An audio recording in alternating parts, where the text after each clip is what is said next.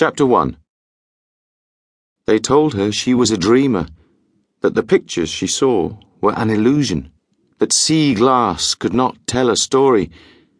But this was a different kind of story. Its thread had been snapped so long ago she had no memory of it, yet the effects had haunted her ever since. And now, fourteen years later, her life was to change again.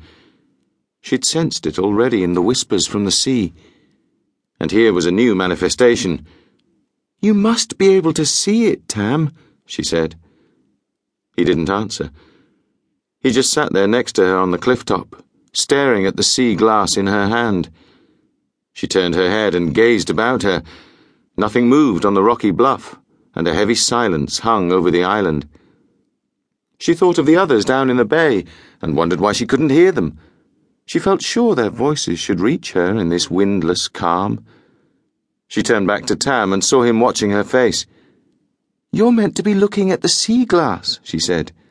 I can't see anything in it, Hetty. I'll hold it higher. She raised the sea glass. It looked dull against the bleak October sky, especially now that the light was fading.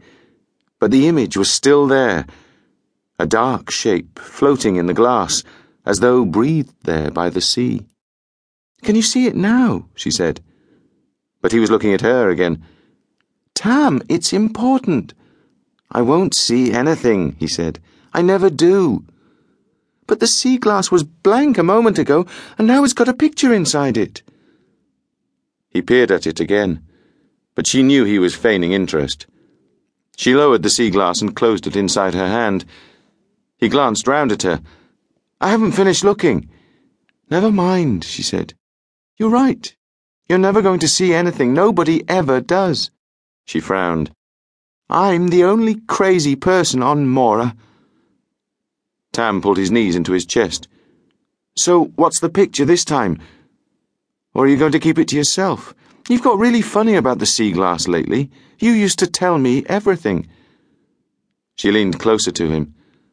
I thought I saw the island in it. This island? Of course, this island. She gave him an impatient look. What other island would I be talking about? You might have meant one of the others. How could I recognize islands I've never been to? You know what they all look like. My father's described them to you enough times. I meant this island, she said.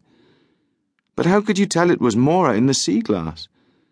The top was shaped like North Point, she said, and there were bits that looked like Scar Cliff and Home.